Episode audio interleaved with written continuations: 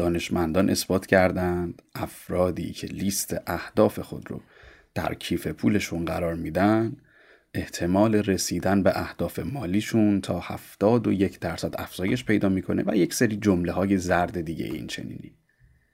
وقتی پای هدف در میون میاد خیلی ها دربارش حرف زدن. اینقدر این موضوع گسترده و بزرگه که از مباحث مذهبی و باوری و اعتقادی گرفته تا برنامه ریزی استراتژیک برای کسب و کارهای بین المللی موضوع هدف به صورت عمومی و تخصصی در اونها تعریف شده. در دنیایی که اکثر ماها به خاطر وجود داشتن شبکه های اجتماعی و به دست آوردن اطلاعات اندک درباره هر موضوعی دچار توهم آگاهی میشیم هر کدوم از ماها یک نسخه درباره هدف می‌تونیم بپیچیم نسخه ای که اگر کسی ازش استفاده کرد و نتیجه نگرفت بگیم حتما یه جای قضیه رو اشتباه رفتی اما واقعا هدف چیه؟ اصلا هدف داشتن به چه دردمون می‌خوره؟ آیا کسایی که هدف ندارن رو باید بازخواست کنیم؟ و چرا موضوع هدف وارد فصل مهارت فردی شده؟ سلام سال نوتون مبارک. امیدوارم که امسال سالی با کمترین سختی و مهنت و ناراحتی و بیشترین شادی و موفقیت برای همه مردم دنیا باشه. این اپیزود کاملا برای شنیدن در جمع با خانواده یا دوستان طراحی و تدوین شده. پس با خیال راحت در هر جمعی که خواستید می‌تونید گوشش بدید و در نیمه اول فروردین ماه 1401 منتشر میشه. خیلی خوشحالم که یک بار دیگه افتخار میزبانیتون رو دارم. ما در این فصل هم برای اولین بار لینک های حمایت مالی از پادکست فارسی مسیر رو در قسمت توضیحات هر اپیزود قرار دادیم. تا چنانچه دوست داشتید از این محتوا حمایت بکنید این راه براتون در دسترس باشه. هدفگیری الان شروع میشه. خواهش می‌کنم. اول شما بفرمایید.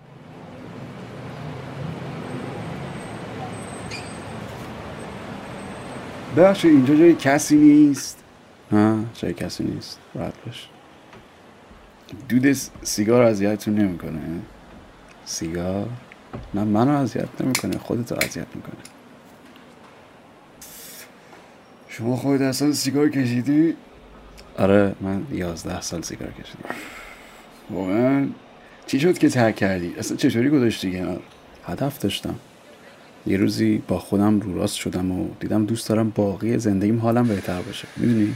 نه به این منظور که خیلی زندگی خفن و لوکسی داشته باشم و نه. می‌خواستم تا هر وقتی که زندم یه کیفیت بهتری از زندگی رو تجربه کنم. سیگار روی تمام زندگی تو حواس پنجگانت انگار یه لایه دودی می‌کشه. نگفتی چطور گذاشتید کنار؟ آها. آره. هیچ یه روزی تصمیم گرفتم دیگه نکشم.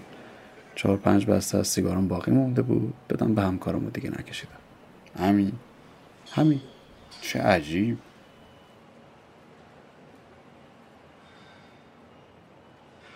راستی من پوریام. منم پوریام. چه عجیب.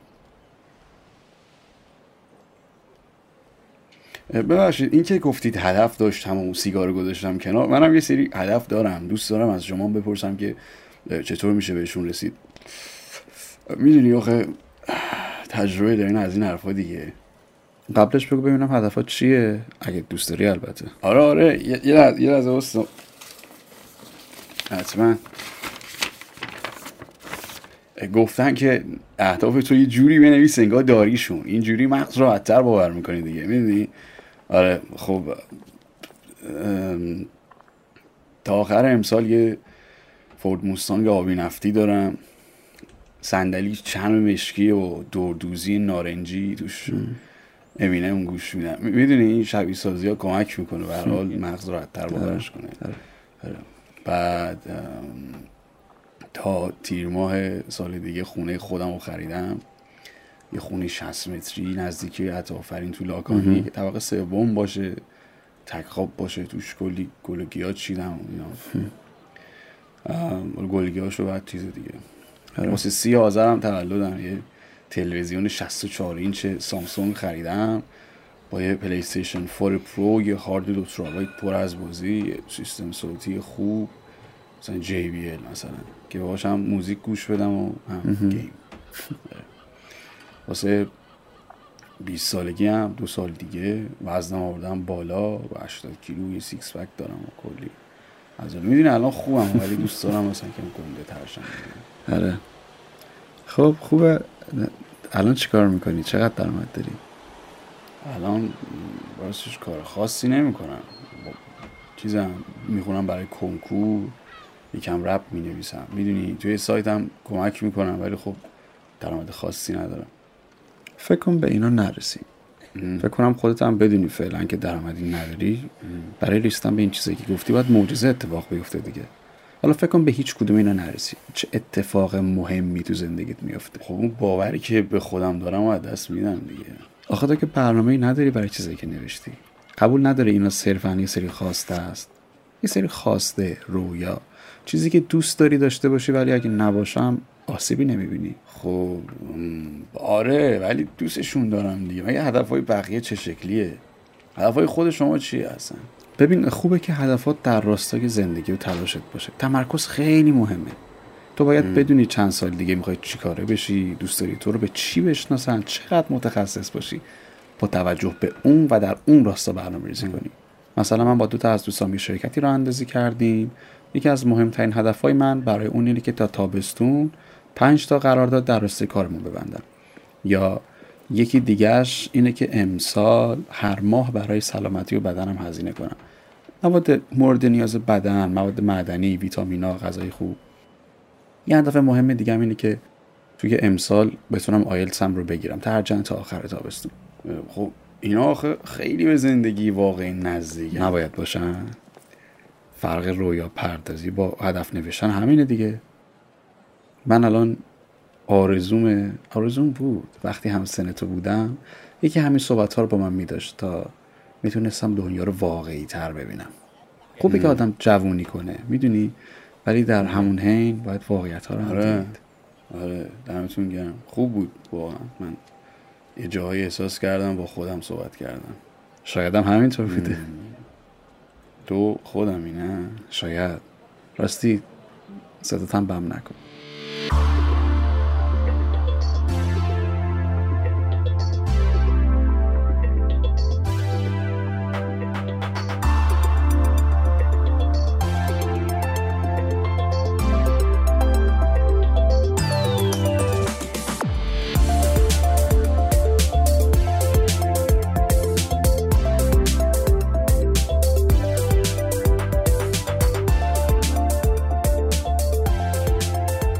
اپیزود پیش رومون درباره دو تا از به اصطلاح مهارت‌های خودمدیریتی خواهد بود که هر دوی اونها درباره اهداف هستند.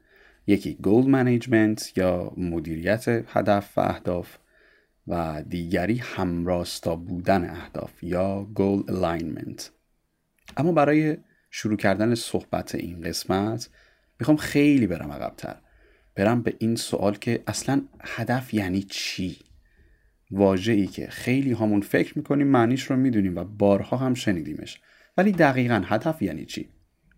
پروفسور ادوین لوک روانشناس آمریکایی و از افراد پیشرو در زمینه تعیین اهداف دارای چندین نظریه استاد بازنشسته آموزش راهبری و انگیزه در مدرسه کسب و کار دانشگاه مریلند هدف رو اینطور معنی می‌کنه هدف تصوری از آینده یا نتیجه مورد انتظار و اشتیاق یک فرد یا گروهی از مردمه که اون رو تصور می‌کنند براش برنامه ریزی می‌کنند و برای رسیدن به اون تعهد ایجاد می‌کنند. این به نظر من یه تعریف خیلی خوب و جامع از هدف می‌تونه باشه. هدف یه جورایی می‌تونه همون مقصود یا منظور یک عمل عکس عمل یا پروسه باشه. یک نتیجه ای که ما پیش بینی می‌کنیم و طبق اون پیش بینی واکنش ها و رفتارها رو طراحی و هدایت می‌کنیم. از نظر دستبندی اهداف خب ما خیلی دسته ها رو می‌تونیم نام ببریم. ولی تمرکز صحبت های امروز ما روی اهداف فردی، شغلی و متعاقب اون سازمانیه. صحبت هایی که ما درباره هدف و هدف گذاری به کار می‌بریم مخاطب موضوعش این سه دسته هستن. ولی از اونجایی که خیلی جاها ما درباره روانشناسی تعیین هدف و مکانیزم ست کردن هدف صحبت می‌کنیم. میشه گفت که این صحبت ها تقریبا برای هر مدل هدفی کاربرد خودشون رو خواهند داشت. می‌خوام خیلی موضوعی و سطح بندی شده با قضیه برخورد کنم. اصلا چرا باید هدف داشته باشیم؟ وقتی در زمینه هدف و هدف گذاری صحبت می‌کنیم یکی از مهمترین و مورد پذیرش ترین تئوری ها نظریه گولد ستینگ نظریه تعیین هدف. پاسخ این نظریه به سوال ما که چرا باید هدف داشته باشیم اینه که طبق بررسی های این تئوری وقتی ما هدف داریم چند اتفاق میفته یک هدف داشتن به تمرکزمون جهت میده و روی اون دسته از فعالیت های ما که در مسیر هدفمون هستن تأثیر مثبت می‌ذاره. دو داشتن اهدافی که رسیدن بهشون تلاش و سختی بیشتری می‌خواد باعث تأثیر و عملکرد قوی تر میشه از طرف ما. سه هدف داشتن باعث دوام مقاومت و مداومت بیشتری میشه. و چهار داشتن هدف به طور غیر مستقیم منجر به برانگیختگی کشف و استفاده از دانش و توانایی های راهبردی ما که مربوط به اون کارمون خواهد شد. همینطور تحقیقات نظریه تعیین هدف به این نتیجه رسیده که وقتی هدفی رو انتخاب می‌کنیم یک هدف مشخص و دشوار. این منجر به عملکرد بهتر و کارآمدتری نسبت به اهداف آسونمون میشه. منظور از دشوار هدفیه که خیلی در دسترس و دم دستی نیست. برای رسیدنش باید برنامه ریزی کنیم تلاش کنیم یه سختی هایی لازمه. البته به شرطی که بازخورد و برنامه عمل کرده رشدمون نسبت به پروسه مشخص باشه. یعنی بدونم چقدر دارم پیشرفت می‌کنم بدونم چقدر رشد کردم. یه چیز دیگه هم که خیلی مهمه اینه که فرد یا سازمان انجام دهنده برای همون بالا بردن عمل کرده است. فرد یا سازمان انجام دهنده نسبت به هدف متعهد باشن. و نکته مهم اینه که فرد انجام دهنده حالا چه ما باشیم چه هر کسی دیگری.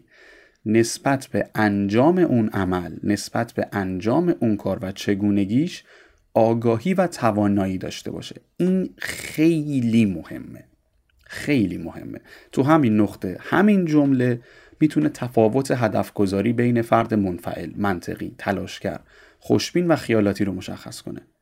اینکه من اگر هدفی رو برای خودم انتخاب می‌کنم اصلا نسبت به چگونگیش آگاهی داشته باشم نسبت به انجامش یه توانایی داشته باشم. این نظریه تعیین هدف اینم بگم البته قبل از اینکه ساعت جلوتر رو بگم ممکنه چیزی باشه که ما درباره عملکردش آگاهی نداریم ولی برنامه ریزی می‌کنیم هدف گذاری می‌کنیم که آگاهی رو اول به دست بیاریم. این درسته ولی اینکه یهو بخوایم وارد قضیه بشیم مسلما اتفاقی میفته که نمونهش رو توی سرمایه گذاری های بورس بازار دیجیتال و غیره که افراد بدون آموزش می‌رفتن دیدیم. آره. این نظریه تعیین هدف که در دربارش صحبت می‌کنیم توسط پروفسور لوک که دربارش صحبت کردیم پیشتر و پروفسور گری هم رئیس اسبق انجمن روانشناسان کانادا رئیس اسبق جامعه روانشناسی صنعتی سازمانی و استاد اثر بخشی سازمانی در دانشکده مدیریت روتمن در دانشگاه تورنتو. صحبت هایی که تا اینجا زده شد حاصل تحقیقات و تجربیات دو نفر از برترین افراد حال حاضر دنیای ما در زمینه تعیین اهدافه. حالا جلوتر که میریم متوجه میشیم خیلی از سازوکارهای هدف گذاری که ما امروز الان دنبال می‌کنیم و انجام میدیم از همین نظریه اومده. خب تا اینجا متوجه شدیم که داشتن هدف چه تفاوتی رو ایجاد می‌کنه. اما یه مسئله مهمی که وجود داره اینه که خیلی از ماها مشکل پیدا کردن هدف داریم. چه هدفی رو انتخاب کنیم؟ چطور باید انتخاب کنیم اصلا؟ البته این گزاره مشکل داشتن در پیدا کردن هدف در حالت کلی درست نیست چون روزانه ما ده ها هدف کوچک و بزرگ رو به صورت خداگاه و ناخداگاه می‌گیریم. ولی فکر می‌کنم متوجه منظورم باشید. برای اینکه بخوایم گل ستینگ یا تنظیم و تعیین هدف داشته باشیم می‌تونیم از این سمت هم وارد بشیم. به جای اینکه بدونیم چه هدفی رو باید انتخاب کنیم بدونیم چه مدل هدفی رو باید انتخاب کرد. این نظریه میگه واسه اینکه یه رابطه خوبی بین هدفها و عملکردمون داشته باشیم برای اینکه بتونیم با تعیین اون هدفها روی رفتارهامون اثرگذاری مثبتی کنیم چند فاکتور لازمه. اولین و مهمترین شرطش اینه که هدف باید برای اون فرد مهم باشه. نه صرفا یه اهمیت نسبی اهمیتی که بتونه برای فرد تعهد ایجاد کنه نسبت به مسیر رسیدن به هدفش. پس برای پیدا کردن مدل اهداف اولین و مهمترین ویژگی اینه که بگردیم دنبال چیزهایی که برامون مهمن یا تو زمینه هایی دنبال هدف بگردیم که برامون اهمیت بالایی دارن. این یکی از مهمترین مباحث goal alignment یا همون همراستای اهداف هم هست. اهداف مهم. چیزهایی که برای ما اهمیت دارن و مهمتر از اون در یک راستا باشن در یک نمودار باشن. اصطلاحا تو business این اصطلاح به کار می‌برن. این همراستایی تقریبا در تمام زمینه ها جزو لازمه های رسیدنه. چرا؟ چون ما زمان و انرژیمون محدوده. قدرت تمرکزمون محدوده و چه بسا پراکنده کردن اینها فایدهشون رو به مرز بیفایدگی ببره. یه مثالی بود استاد راهنمامون برای ما توی پروژه می‌زد درباره همین همراستا کردن برنامه ها و توان. می‌گفت نور خورشید تو شهری مثل اهواز توی وسط تابستون هم نمی‌تونه کاغذ رو آتیش بزنه. اما نور آفتاب بیجون زمستونی یک شهر توی اسکاندیناوی اگه یه ذره بین جلوش بذاریم به راحتی کاغذ رو میسوزونه. این متمرکز نگه داشتن انرژی اهداف و تمرکزمون احتمال دستیابی به اون اهدافمون رو خیلی بیشتر می‌کنه و عملکرد ما بسیار کارآمدتر خواهد بود. آره این اولیش. دومین چیزی که می‌تونه روی عملکردمون تاثیر مثبتی داشته باشه اینه که اگه ما اهداف مشارکتی تعیین بکنیم اهداف جمعی تعیین بکنیم می‌تونه به افزایش عملکردمون کمک کنه. اما خود مشارکت داشتن مستقیما عملکرد رو بهبود نمیده. این ذهنیه روی ناخودآگاهمون تاثیر داره. به این دلیل که یک جمع می‌تونه همدیگر رو دچار انگیزش بکنه می‌تونه به هم انرژی بده و می‌تونه یک باوری رو تو خودش تقویت بکنه. یه مورد دیگه هم اینه که خودکار آمدی تعهد ما به هدف رو افزایش میده. خودکارآمدی. خودکارآمدی هم یک مفهوم در روانشناسی که به معنی قضاوت شخصی از چگونگی انجام کار هاست اینکه خودمون چطور خودمون رو ببینیم باور به توانه های ذاتیمون چطور باشه. شامل میزان پشتکارمون برای غلبه بر موانعی که در مسیر استفاده از این توانه هم هست شامل این هم میشه. باور داشتن به این موضوع می‌تونه میزان تعهد ما رو به هدفمون افزایش بده. این خودکارآمدیه. یه مورد دیگه هم که بیشتر برای تعیین اهداف سازمانیه اینه که بتونیم feedback بگیریم. نسبت به کاری که انجام میدیم به اون task ی که داریم به اون پروسه که داریم یه feedback ی بگیریم. میزان پیشرفتمون یا بازخوردی بتونیم داشته باشیم که این بازخورد باید مشخص باشه با جزئیات باشه و در یک بازه کوتاه بعد از انجام کار به دستمون برسه. اگه خودمون هم بتونیم تو پروسه های خودمون این رو رعایت بکنیم این هم می‌تونه تاثیر مثبتی داشته باشه. پس تا اینجا این ویژگی ها رو داشته باشیم. اما برای تعیین اهداف راه و روش های مختلفی وجود داره. یکی از این روش ها که به خصوص توی ایران نسبت به بقیه معروف تره معیار سمارت سمارت یک واژه انگلیسی مخفف واژگان specific, measurable, achievable, realistic and time bounded مشخص یعنی دارای جزئیات قابل اندازگیری قابل دست یافتن واقع گرایانه و دارای زمان بندی. به جای ریالیستیک ریلیونت هم میگن که به معنی مرتبط بودنه. مرتبط با چشمانداز اهداف. این بیشتر باستامون قسمت سازمانی به کار میره که بشه مرتبط با هم هدفهای یک سازمان و افرادش رو چید که خیلی انرژی و تمرکز هدر نره.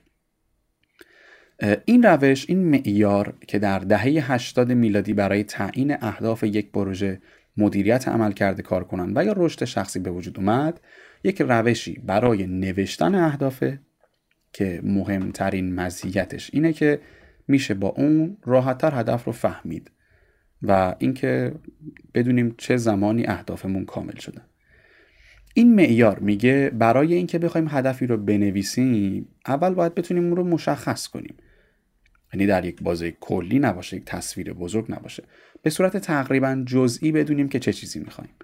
هدف باید قابل اندازه گیری باشه. بتونیم براش معیار و مقیاس تعیین کنیم. واقعی باشه خیالی نباشه یا به تعبیر دیگه مرتبط با چشماندازهای اهدافمون باشه. و داره یک بازه زمانی باشه. البته تأکیدی که برای نوشتن اهداف در این معیار وجود داره اینه که باید توجه کرد. این معیارها نمیگن مثلا تمام هدفهامون در تمام سطوح باید قابل اندازه گیری باشن. برخی اوقات نمی‌تونیم این کار انجام بدیم. یا هر کدوم از اون گزاره ها درباره هر هدفی باید وجود داشته باشن. منظور اینه که ترکیبی از این علمان ها در تمام اهدافمون وجود داشته باشه بدونیم دنبال چی می‌خوایم باشیم.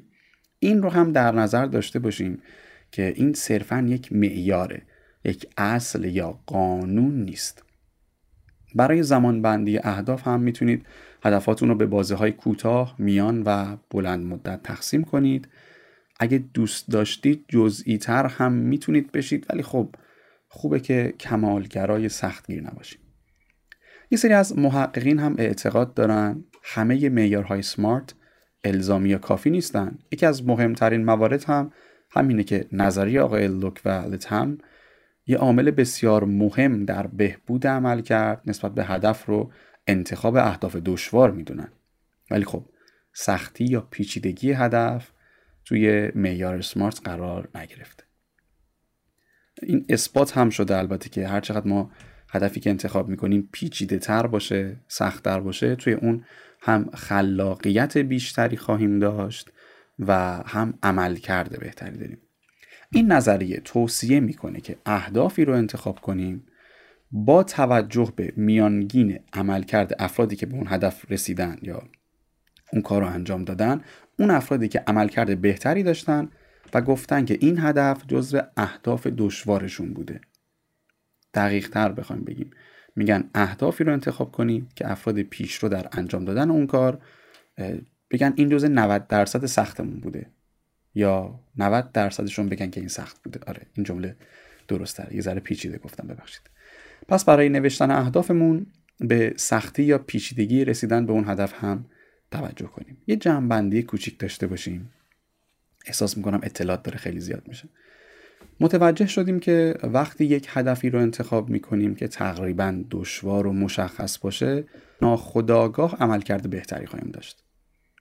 فعالیت همون متمرکزتر میشه انرژی همون متمرکزتر میشه تأثیر کارهامون قویتر میشه و انسان مصممتری خواهیم شد. برای پیدا کردن زمینه اهدافمون فهمیدیم اول باید دنبال موضوعاتی بریم که برامون مهم باشن. و این مهمترین ویژگی ها بود. فهمیدیم اگر هدفمون یک هدف مشارکتی و دارای اشتراک با یک جمع یا گروهی باشه عملکردمون هم نسبتا بهتر خواهد شد.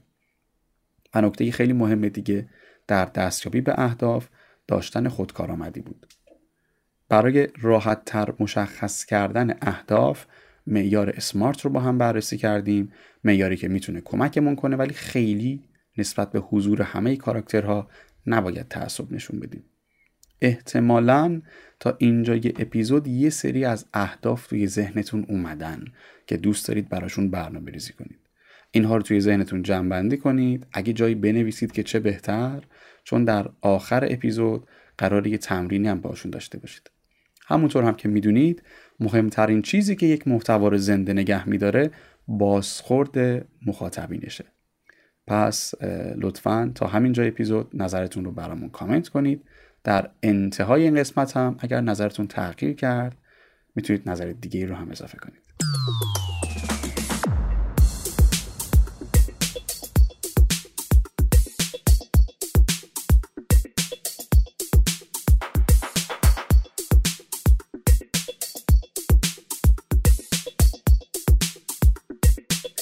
قبل از اینکه قسمت آخر صحبتمون رو انجام بدیم می‌خوام یه تمرینی برای نوشتن و تعیین اهداف با هم داشته باشیم. اگه دوست دارید یه قلم و کاغذ بردارید تا بتونیم بنویسیم. اگه نمی‌تونید الان این کار رو انجام بدید توی ذهنتون این مراحل رو طی کنید. اگرم کلا دوست ندارید انجام بدید که خب انجام ندید هیچ. این روش یه روش تمرینی جالبه. ازتون می‌خوام 25 تا هدف تعیین کنید.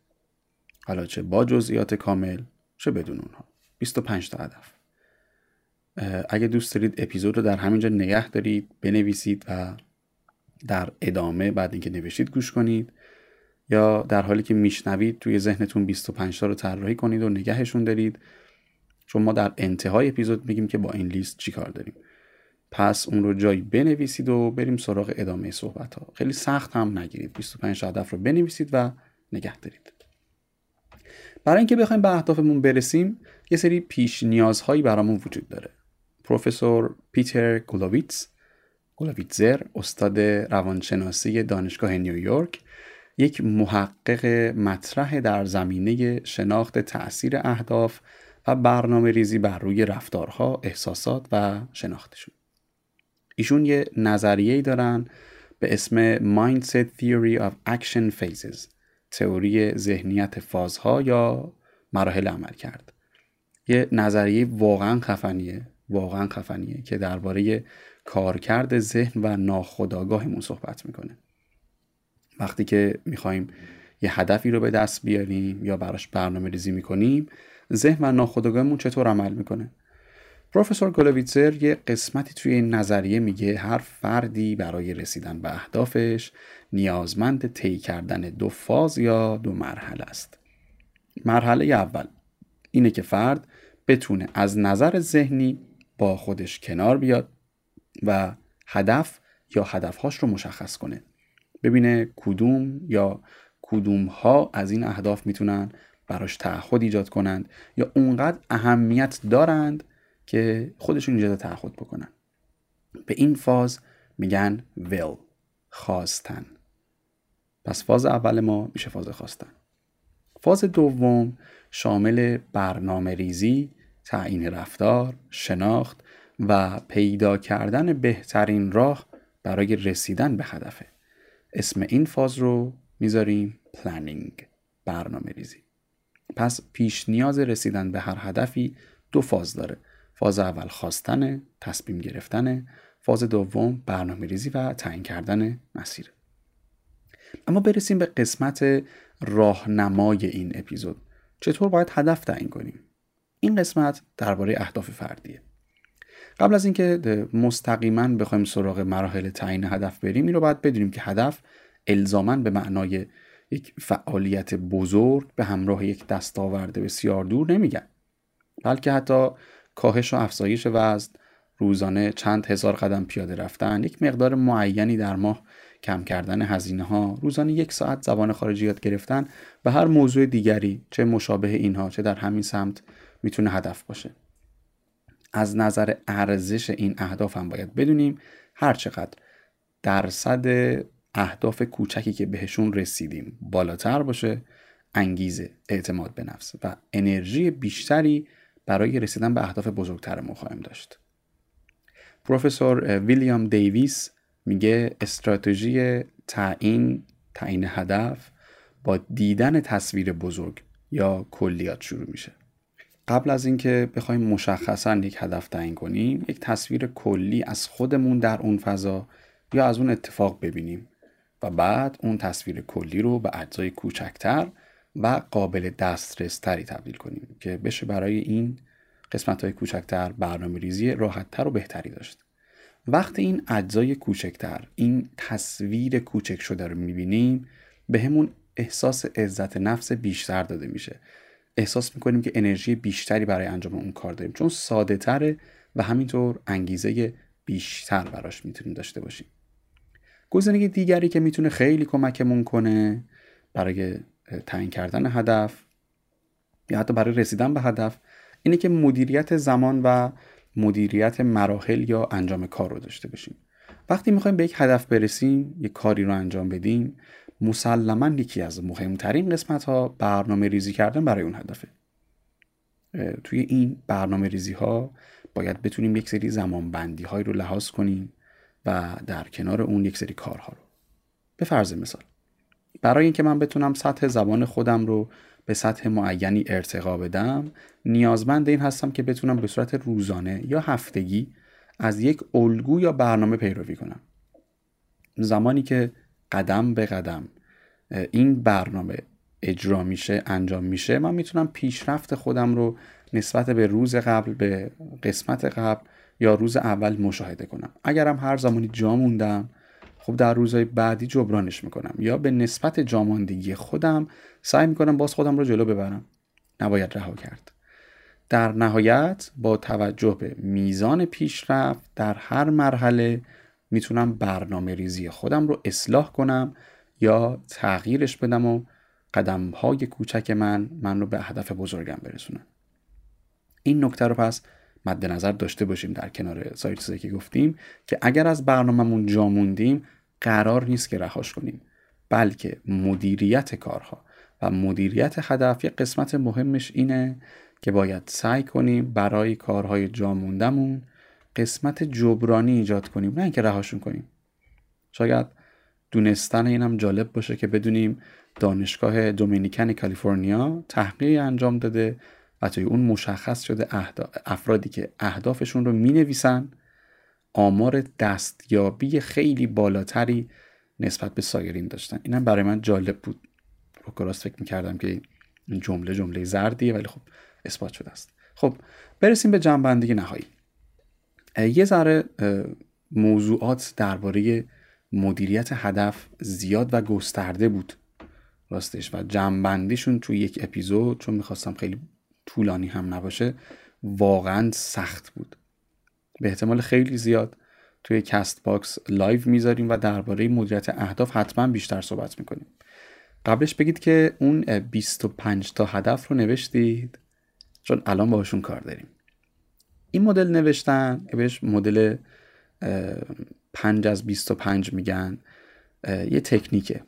کاریه که آقای وارن بافت مالک و مدیرعامل هلدینگ بزرگ بین المللی برکشایر هتوی از موفق ترین سرمایه گذاران دنیا این مدل رو به کار برده.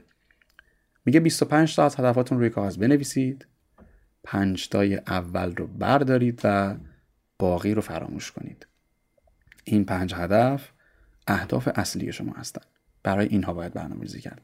باز این رو هم در نظر داشته باشید که صرف نظر از بزرگ بودن جایگاه این فرد این روش ها روش های تمرینی هستند. پس نسبت به اونها تعصبی نباید نشون داد و ازشون صرفا برای کمک گرفتن باید استفاده کرد.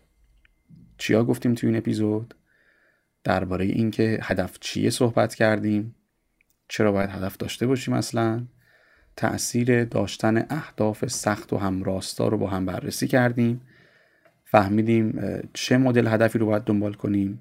مشخصه ها چی باید باشن؟ دو روش و معیار هدف گذاری رو با هم دیگه کار کردیم سمارت و 5 از 25 ذهنیت و مراحل رسیدن به یک هدف و یک کار رو با هم دیدیم که اول خواستن بوده بعد برنامه ریزی کردن بوده. این رو هم بگم که این در تمام زمین ها کاربرد داره ها.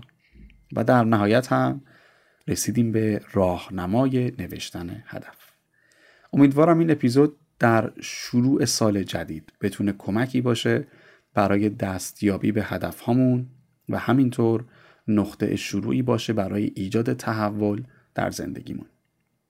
حتما نقطه نظراتتون رو درباره این اپیزود برام کامنت کنید و فراموش نکنید که منتظر خوندن نظرات شما هستم. مثل همیشه مقالاتی که توی این اپیزود ازشون استفاده کردیم در قسمت اطلاعات اپیزود قرار می‌گیره لینک حمایت از پادکستم قرار می‌گیره. اگه به نظرتون این موضوع مفید بود ممنون میشم که به دوستانتون هم معرفیش کنید و تا دو تا یک شنبه بعد و اپیزود بعدی پادکست فارسی مسیر همینجا منتظرتون خواهم بود.